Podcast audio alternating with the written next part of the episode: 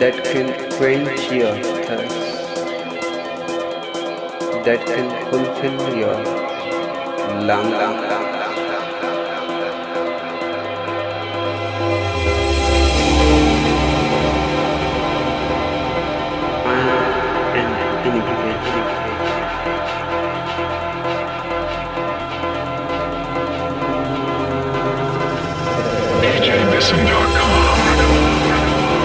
books are a book,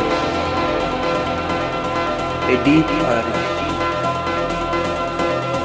reality.